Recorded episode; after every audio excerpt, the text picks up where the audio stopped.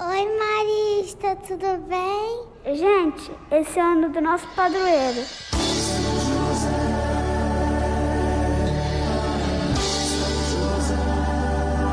Nosso protetor, nosso defensor. 2021, ano de São José. São José.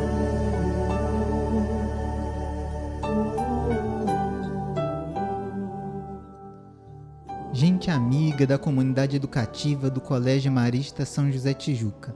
Aqui é o irmão Joilson, irmão Marista aqui da comunidade Marista do Rio de Janeiro, e estamos mais uma vez para continuar as nossas conversas sobre a carta apostólica Patris Corde, um coração de pai, que esse presente que o Papa Francisco nos entrega na celebração dos 150 anos da declaração de São José como padroeiro de toda a igreja. E nesse período, agora nesse momento, nós vamos para uma parte da carta que fala de José como pai na ternura. O Papa começa essa parte relembrando aí o trecho do Evangelho de Lucas que diz que Jesus crescia em sabedoria, idade e graça. E nesse processo de crescimento de Jesus, José vai sendo sinal da ternura de Deus. Então Jesus vai fazendo experiência da ternura de Deus, da ternura paterna de Deus na pessoa de José. Esse trecho que a gente vai ler da carta, ele é muito pertinente para esse tempo ao falar da ternura, porque ele fala da maneira como nós olhamos para nós mesmos, da maneira como nós olhamos para a história. Nesses momentos de isolamento social, nesse tempo desafiador que vamos vivendo, de perdas, de luto, nós precisamos desenvolver um olhar misericordioso. E o Papa nos diz: a história da salvação realiza-se contra toda esperança, através das nossas fraquezas. Muitas vezes pensamos que Deus conta apenas com a nossa parte boa e vitoriosa, quando na verdade a maior parte dos seus desígnios se cumpre através da nossa fraqueza e apesar dela. Ao dizer isso, Francisco nos oferece um bonito elemento da gente se integrar enquanto pessoa humana.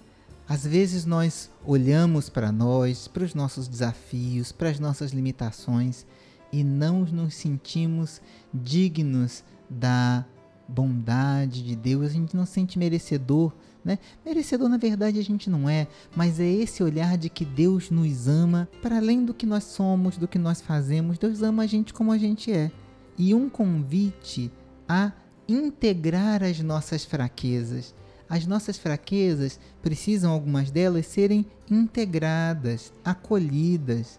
Não é somente aquilo que a gente tem de bom, mas também a partir e apesar das nossas fraquezas, a obra da salvação se faz. E aí eu queria repetir essa frase de Francisco que eu acho que é muito iluminadora para nós a maior parte dos desígnios de Deus se cumpre através da nossa fraqueza e apesar dela.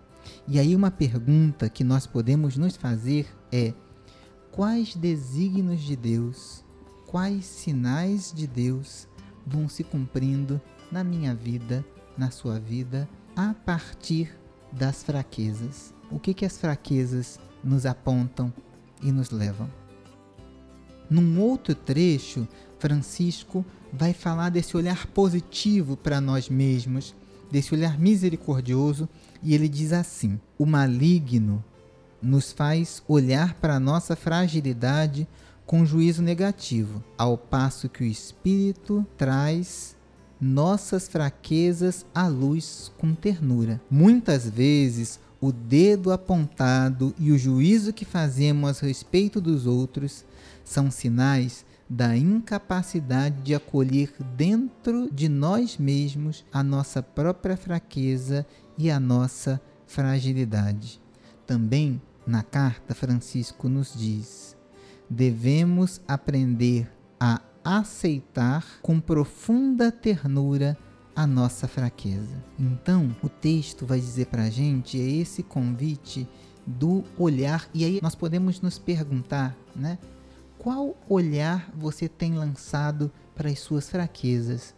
E se o olhar que você lança para as suas fraquezas lhe ajuda a mergulhar na misericórdia de Deus, ou se o olhar que você lança para as suas fraquezas te prende em você mesmo. Essa é uma chave cristã para a gente pensar a vida. Um grande abraço a cada um, cada uma. Continuamos as nossas conversas sobre esse presente que o Papa Francisco deixou para nós, que é essa carta apostólica.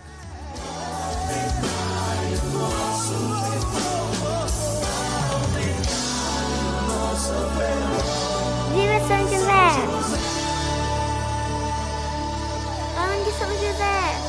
São José, rogai por nós.